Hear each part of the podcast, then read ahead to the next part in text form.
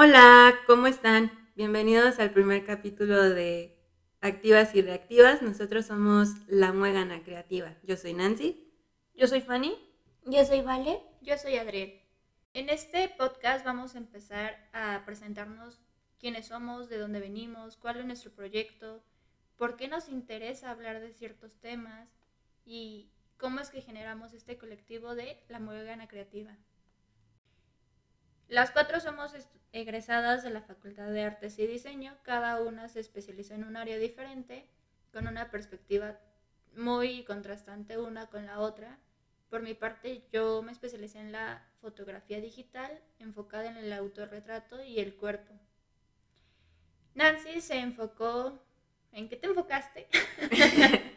pues yo me enfoqué en un poco de todo, realmente nunca me quedé en una sola cosa. Me gustaba la escultura en metal, me gustaba la fotografía, me gustaba mucho el grabado e intenté con la pintura hasta que me di cuenta de que no somos amigas. Suele pasar que te vas a un área y simplemente no son amigas, no te llevas bien. Lo importante siempre va a ser aprender lo que puedas y lo que te deje algo para tu vida y tu crecimiento personal. Así es. Eh, bueno, yo soy Fanny, mm, yo me especialicé en el área de dibujo y pintura principalmente, aunque también tuve mi indagación y mi exploración artística en las áreas de escultura y de grabado un poco. Eh, pero sí, principalmente me dedico a producir pintura y dibujo. Eh, y actualmente me interesa la investigación y la práctica de la curaduría y museografía, que creo que es el área al que me estoy más enfocando en la, actualidad, obviamente con una perspectiva de género. Y queer también. Pues yo soy Vale. Eh, mi área de especialización ha sido principalmente la pintura, pero pues yo también tuve mi momento de indagación que hice pues también escultura en metal, eh, modelado y ya, básicamente.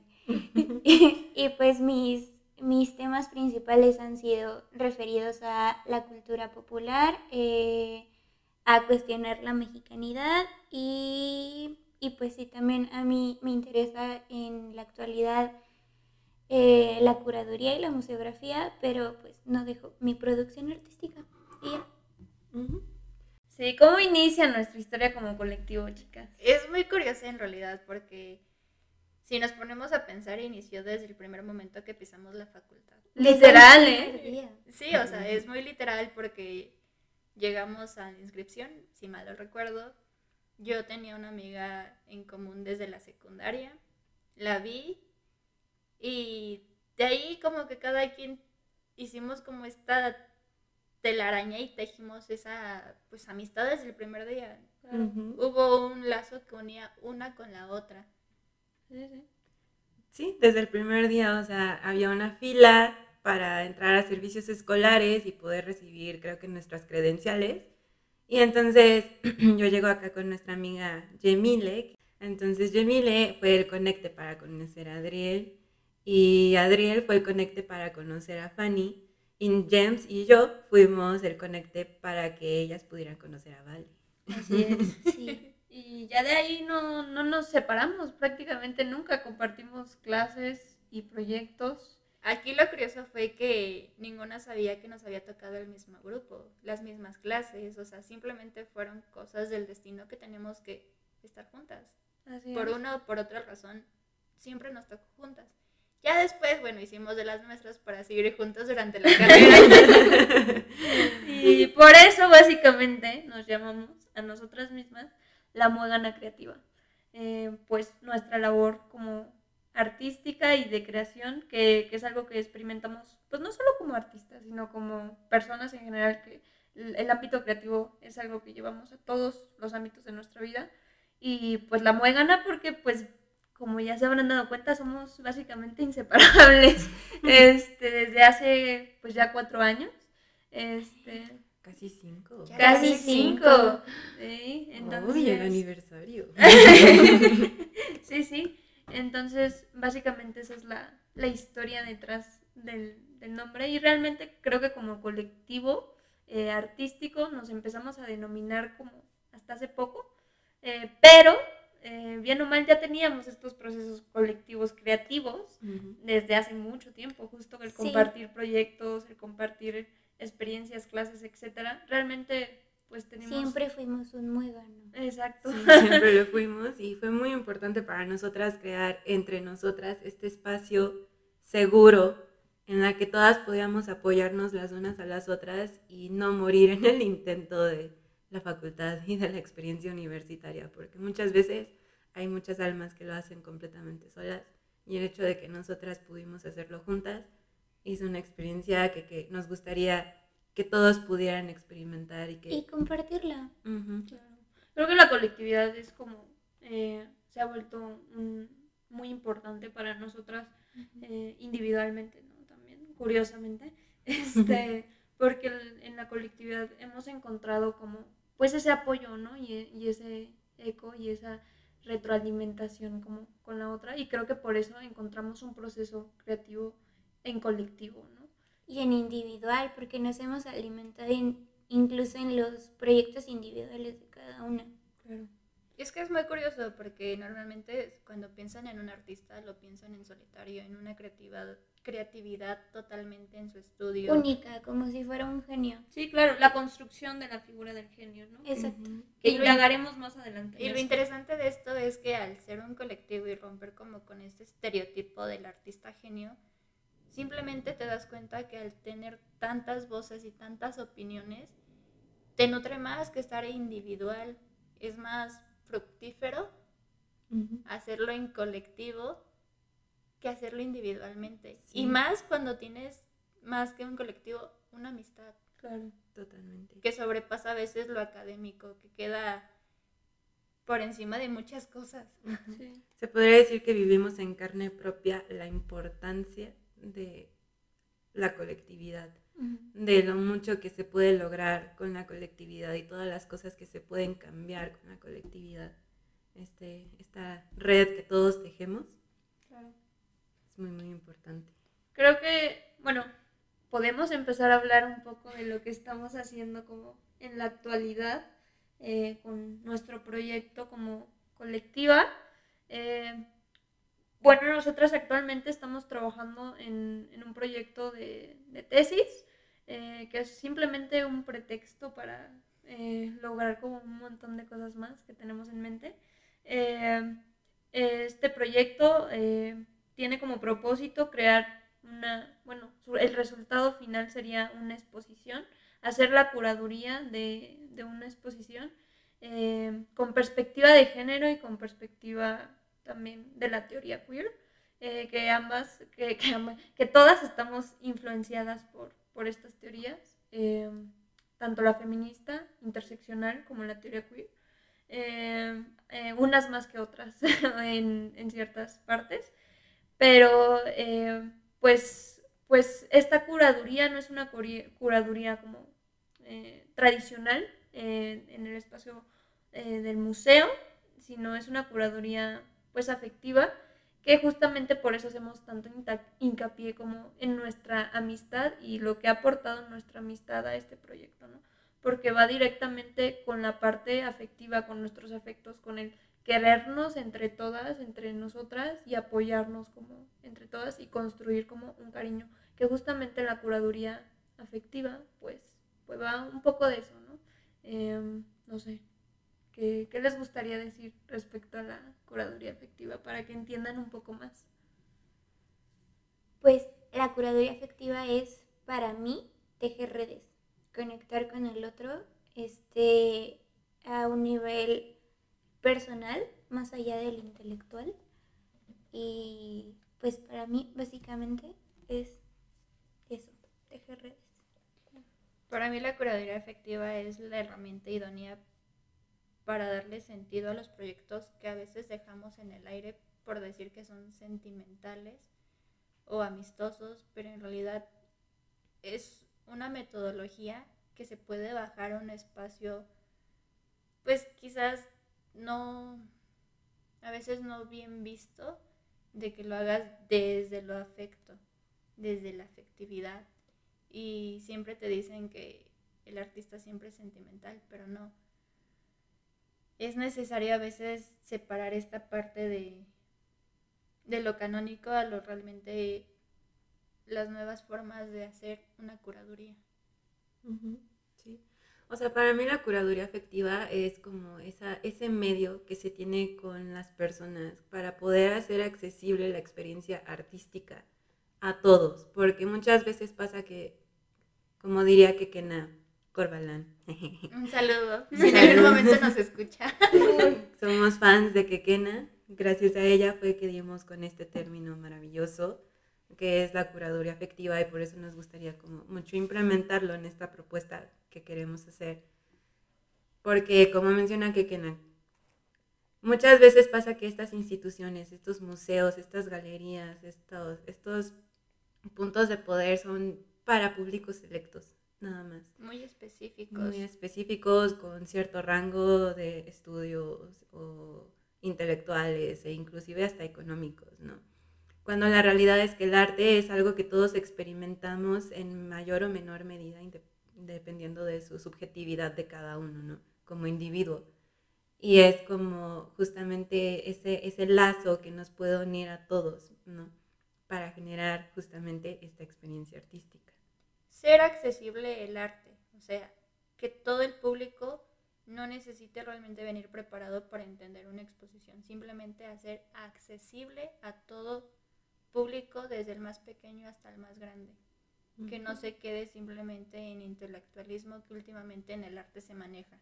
Claro. Sí. Sí, para mí justo es como realmente em, dejar como eh, esta barrera que, que, ponen muchos, ¿no? En, en, en, los procesos de curaduría, en, en el proceso de preparar como una exposición a los ojos del público y que realmente la curaduría se sabe que se puede aplicar como a otras... A todo. A, a todo. Sin embargo, como eh, estamos hablando en este espacio de, del espacio museográfico en específico, en nuestro caso, entonces como quitar esa barrera y conectar realmente con los sentimientos del artista, porque el artista conecta también con, tus propios sentimientos, ¿no?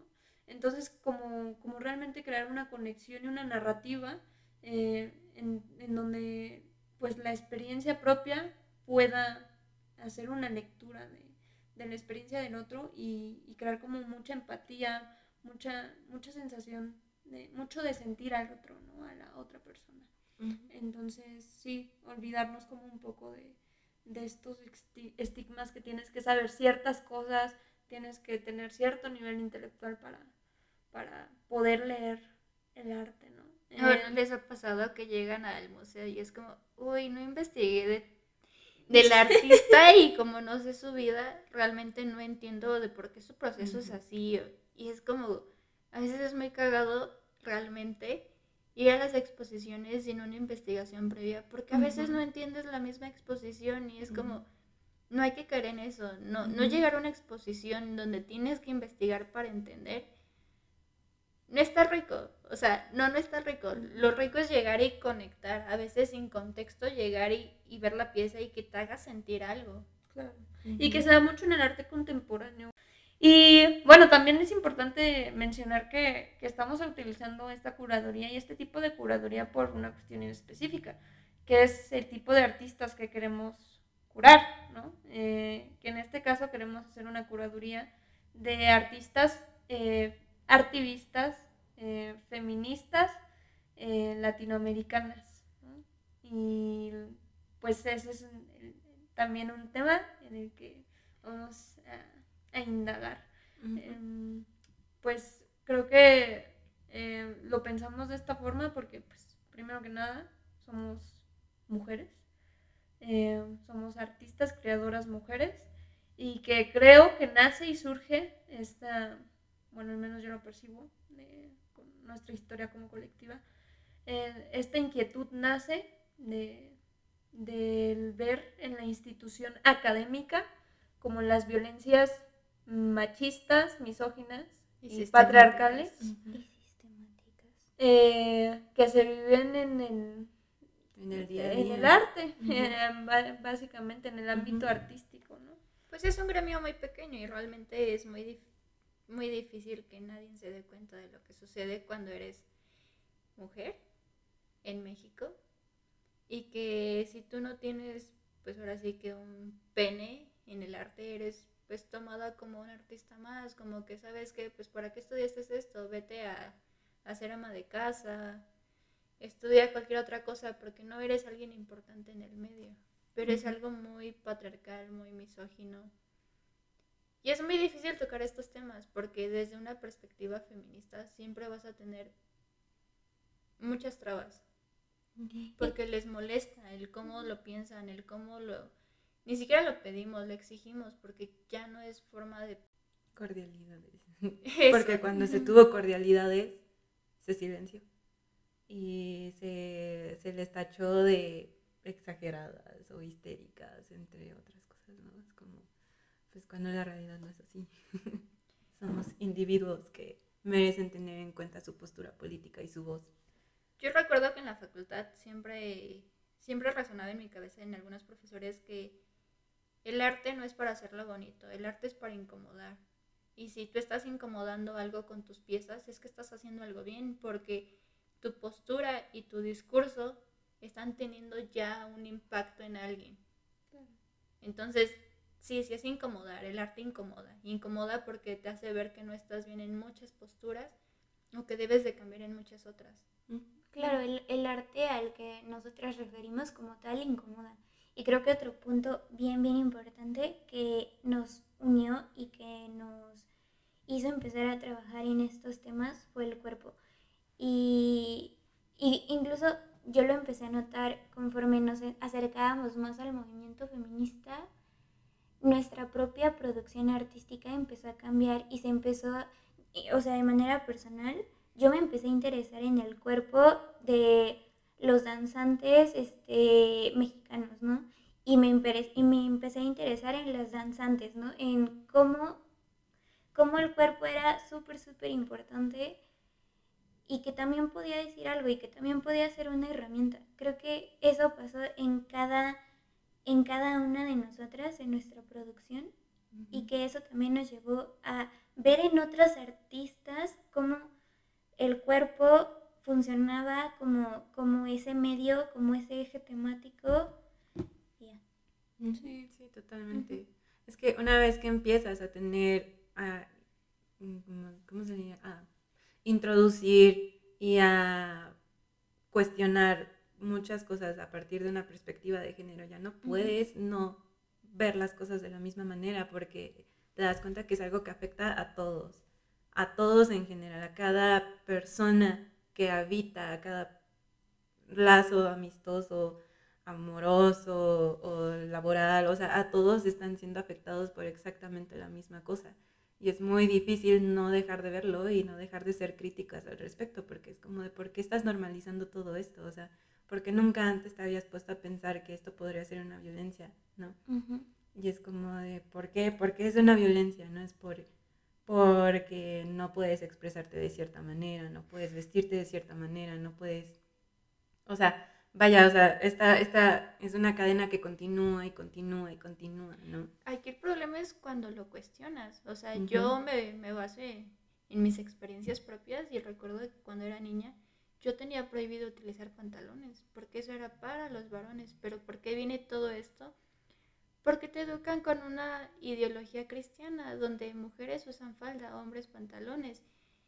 Y pobre de ti si utilizas pantalones. Claro. Desde ahí te empiezan a marcar desde la infancia cómo debe ser el cuerpo de la mujer y cómo debe ser el cuerpo del hombre. Y cuando tú empiezas a cuestionar y dices, es que la ropa no tiene género. Haces como si aventaras una bomba porque la gente o las personas que te rodean no están acostumbradas a que pienses, que tengas opinión, que tengas crítica, que tengas argumentos, y menos siendo mujer. y, todo este tema del cuerpo, obviamente va ligado a lo, a lo afectivo directamente, o sea, directamente eh, repercute en nuestros afectos, en nuestra forma de sentir. Yo como mujer lesbiana, eh, muchas veces eh, me sentí privada de muchos afectos por, por que justo limitaban la expresión con mi propio cuerpo, ¿no? Yo a veces justo como dice Adriel, quería vestirme de forma más masculina o lo que usualmente se conoce de forma más masculina, eh, que es una cuestión que yo traía como mm, independiente. Y me decían, no, tú no puedes, ¿no? Este, o, o tal, ¿no? Y muchas veces me pasó también que, que yo realmente sentía cosas por mis amigas, güey, y yo no sabía que podía sentir cosas por mis amigas, güey, porque a mí toda la vida me dijeron que yo a mis amigas simplemente las tenía que querer como amigas y ya está, pero yo en realidad estaba ahí, mira, enamoradita de mis amigas, en realidad eso es lo que yo, yo, yo no sabía. Ahí es el problema de tener una educación a veces muy pobre desde casa. El que Muy no, heteronormada. muy heteronormada, que no haya este espacio seguro de platicar con nuestros progenitores y decirnos, mira, no te preocupes, si eres niña y te gusta otro niño, no hay problema, está súper bien. El problema es cuando te dicen, uy, eres niña, te gustan los niños, uy, ya tienes novio, ¿verdad? ¿Cuántos novios tienes? Y es como, Y te sexualizan desde la infancia. Literal. sí, y no está chido porque los niños no deben de estar pensando en que sus amigos sean sus novios. Tienen que generar amistades sanas desde que son pequeños, No sexualizar la infancia. Dímelo a mí que nunca he tenido una relación. O sea, O es que justo si estás soltera a cierta o determinada edad, te van a decir, no, pues ya se nos quedó sola la niña, ¿no? no, y, y la presión que te meten desde niño, ¿no? Como, ¿y quién te gusta? ¿Quién te gusta de tu escuela? Es, es de verdad horrible porque como mujer te hacen sentir como, pues literal, como un objeto. O sea, al, al niño este, lo, lo alaban y lo felicitan cuando tiene una novia, pero a una, a una niña no. Claro. Y ahora que estamos hablando de mujeres como objeto, eh, creo que es algo que se da bastante en el arte, ¿no? O sea, Ah, por supuesto. Que se da en toda la historia del arte. O sea, Claro. podemos hablar de la mujer en la historia del arte y es No, todo un no terminas, no Claro. terminas. No, no solo uno, o sea, varios. Sí, o sea, varios. sí, totalmente. Tal cual, o sea, el, el hecho de que en el arte se pinta siempre como la mujer de forma pasiva, en el que solo puede ser, eh, pues, la musa, ¿no? O sea, yo hace poquito estuve leyendo este libro que nos este, recomendó Benjamín. La historia de las mujeres. Ah, sí. Este, bueno, en, en justo mencionaban cómo se empieza con algo como tan básico como el que antes a las mujeres en, las academias, en las primeras academias, cuando los gremios empezaron a separar y, y los artistas empezaron a tomar un lugar en la institución eh, académica, este, cómo a las mujeres antes no las dejaban acceder a los desnudos, a pintar desnudos o, o estudiar, hacer estudios de desnudos y con eso no la dejaban acceder a hacer pues pintura de historia, por ejemplo, que era como el mayor nivel que tenían antes, etcétera, ¿no? Pero pues qué curioso que sí las utilizaban como de modelo, ¿no? Ay, Ay, ay, ay, para, ahí- para ahí sí, ¿no? Qué. Tú no los veas, pero tú desnúdate. A ti Sí, sí, ¿no? te necesitamos para pintarte. O sea, es una doble El moral muy grande. es para otro podcast. Bueno, eso lo dejamos para otra ocasión, pero hay que tener muy claro que siempre la mujer se ha visto como un objeto y no realmente como un ser que piensa, que siente, que vive, que resiste en una sociedad muy permeada de un pensamiento muy misógino, muy patriarcal y muy trabada de pensamientos ya Que ya no funcionan para las necesidades que tiene Y la que nunca debieron de haber funcionado, güey. O sea, Es que sí, efectivamente nunca debieron de haber funcionado, pero nosotras como mujeres nos ha sido muy difícil levantar la voz. Y es muy difícil levantar la voz porque siempre hay muchas represalias. Y a veces ni siquiera es desde los hombres, también desde las mujeres. Y creo que por eso eh, estamos como bastante interesadas en justo en como esta parte artivista, ¿no? Que cabe aclarar qué es el artivismo, ¿no? Eh, que es esta parte de... Que es la conjunción de la palabra arte y activismo, ¿no? Así que es es. este arte que busca, este, Violencias. pues, re- ah, mostrar, mostrarlas, ajá, Claro. representarlas para que se evidencien, ¿no? Sí. Busca, busca violencias. Y busca un objetivo social. Y, y busca denunciar las violencias, ¿no? O sea, ya, ya que las encuentra, Pero son cuestionamientos que, que nos vamos haciendo. Claro. O sea, o sea, es como dices, pues nunca debió haber pasado. Pues sí, no pasaba, pero porque, porque te- así fue, o sea, ah, pasó y ya está. no pueden Pues hacer- pasó, güey, así. Sí. ¿Qué sucedió, güey?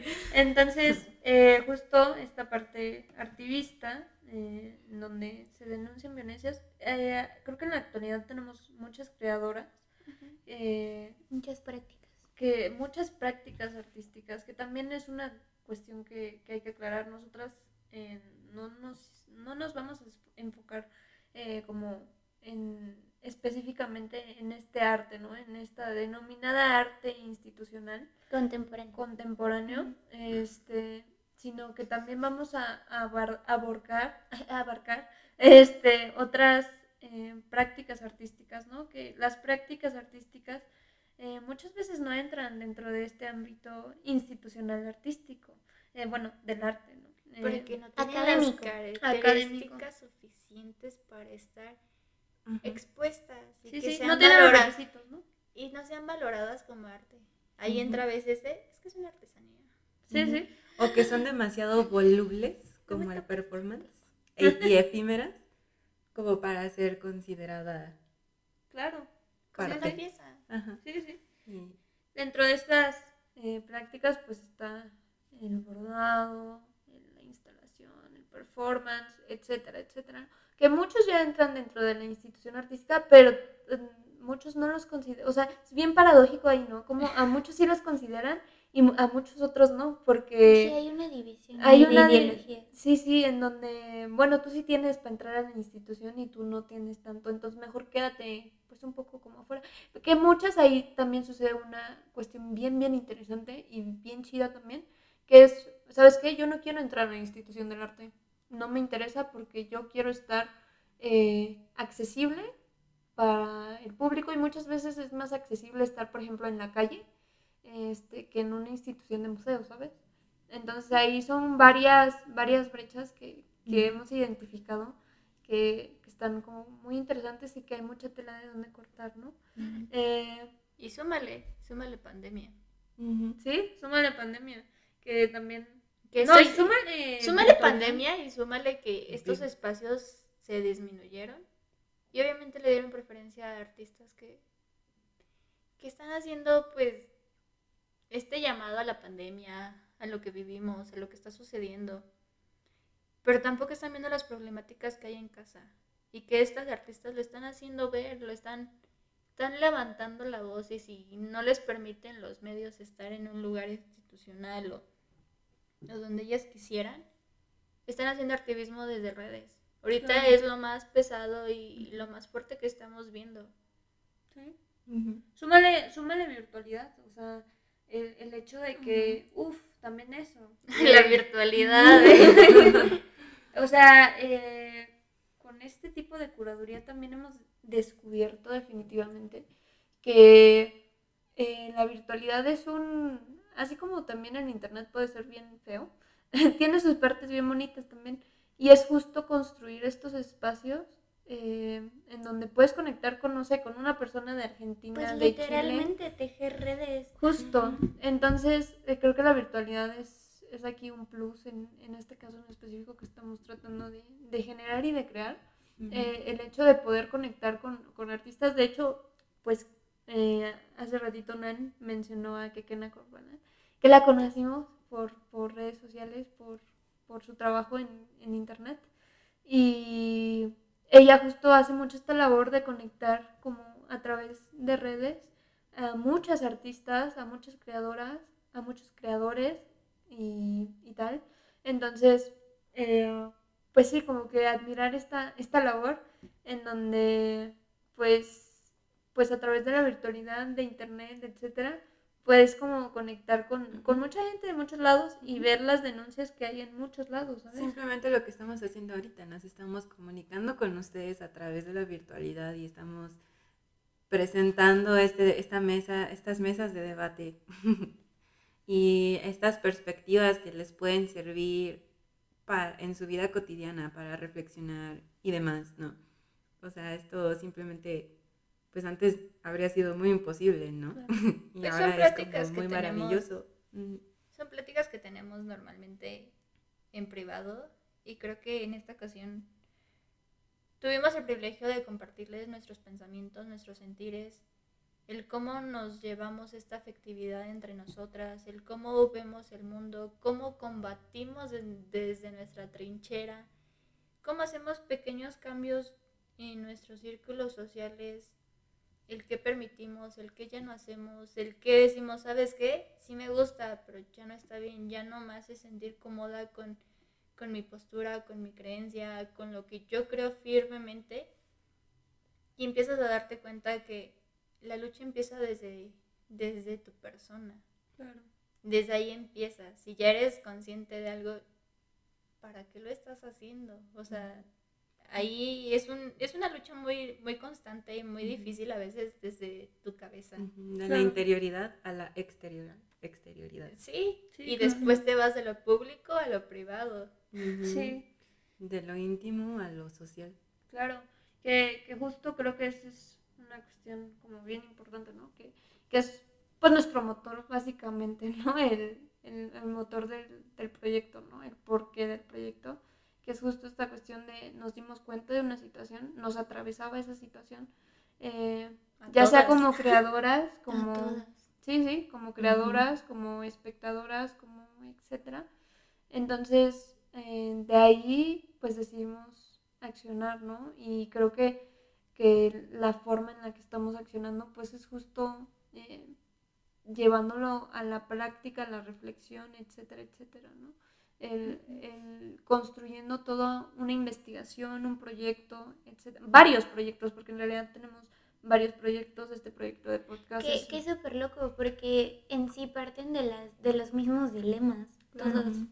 Claro. Sí, efectivamente. Totalmente. Como que un problema surge otra propuesta y de esa propuesta te das cuenta que hay otros dos problemas, de esos dos problemas salen tres propuestas y llega un momento donde dices, oye, salen cosas muy chidas y muy creativas para pues darle salida a estos problemas y llega un momento donde dices, wow, o sea, realmente estamos generando cosas muy chidas.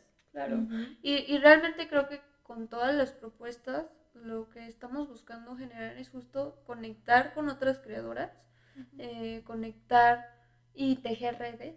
escuchar otras voces, tener otras experiencias, nutrirnos, que ellas y nosotras nos nutramos mutuamente, que haya una retroalimentación y haya este vínculo afectivo, no simplemente se quede en una colaboración. Claro. Y, y tanto escucharlas como que nos escuchen, como escucharnos y que el mundo nos escuche. Ahora sí como, como un poco más romántico, por así decirlo, ¿no? Pues sí. O sea, justo alzar la, la voz de forma colectiva, como esta cuestión de, de, sí, o sea, una vez habiendo encontrado a estas otras creadoras, estas otras eh, mentes creativas, pues eh, generar como un vínculo con ellas y generar como un vínculo hacia con el público como más en general, ¿no?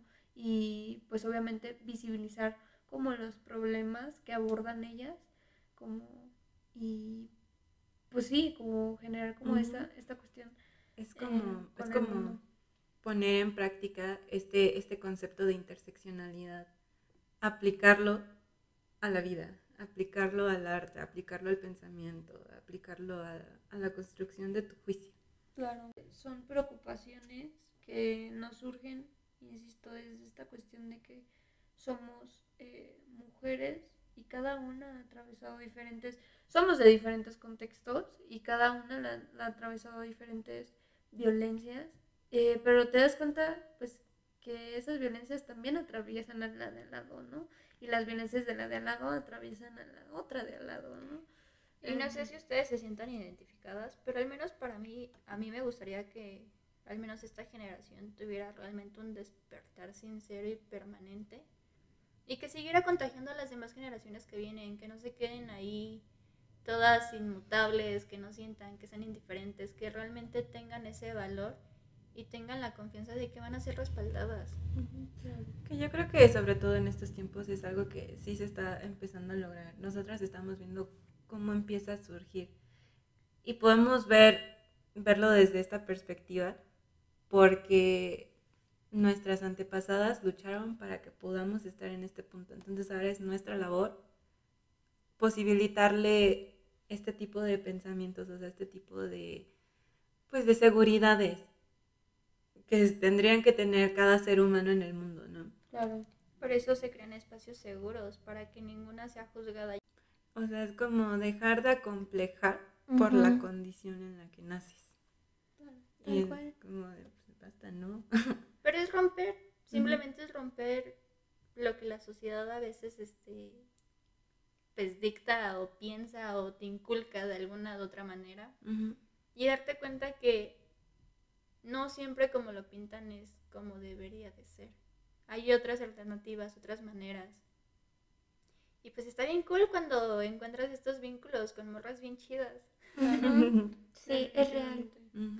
Entonces sí, em, creo que en general como ese es nuestro, nuestro enfoque, hablar de nuestras experiencias como mujeres y de las personas que se consideren como dentro pues de esta cuestión de, de De ser y vivir ser- siendo mujer, ¿no? Que, que también es una cuestión que, que ahí hay un debate como muy complejo muchas veces, pero que justo por eso nuestra perspectiva es como interseccional, ¿no? En, en un fe- feminismo pues Interseccional.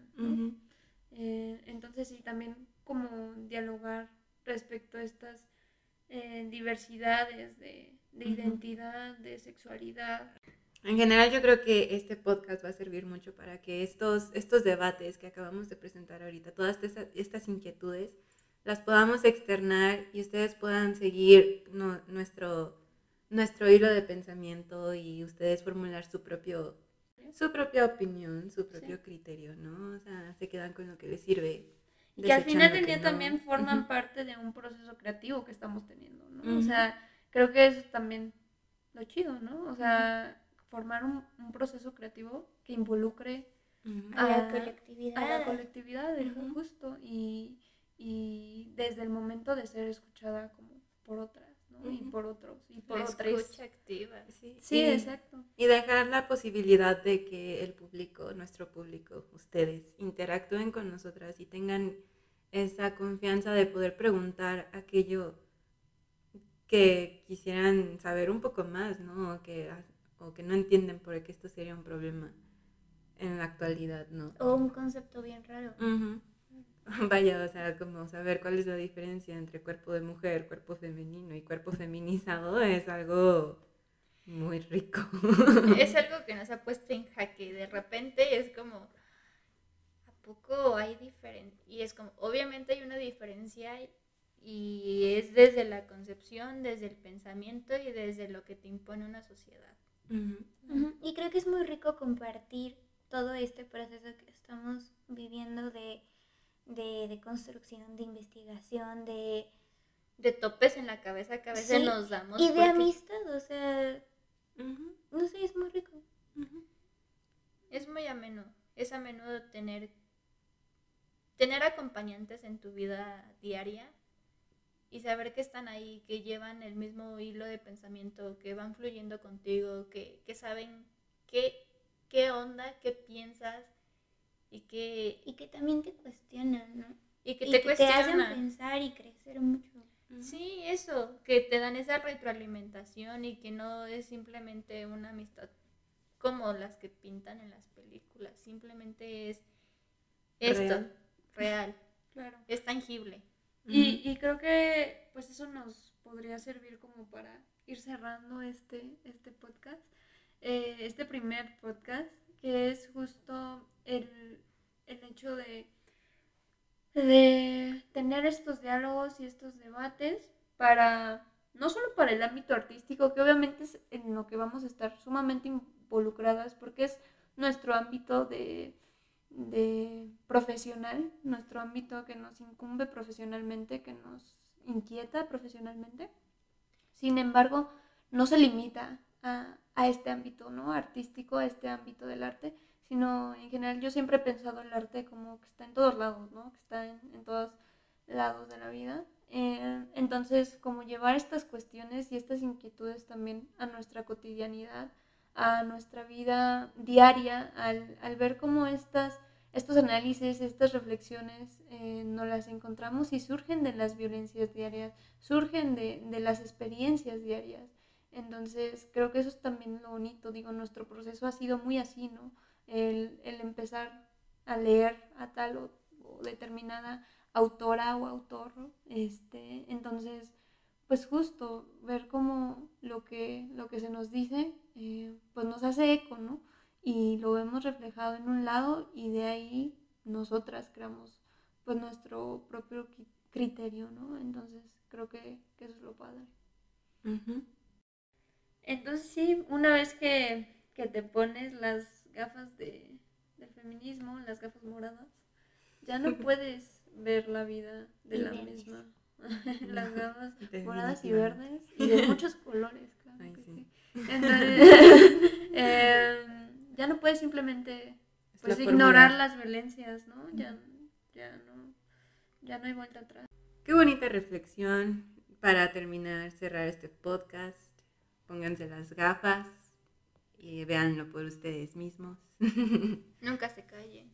Nunca se callen, cuestionen todo. Muchas gracias por acompañarnos en este podcast. Nosotras somos activas y reactivas. Colectivo La Muégana Creativa. Ah, Y pues eso ha sido todo por el episodio de hoy. hasta la próxima. Bye. Bye. Adiós.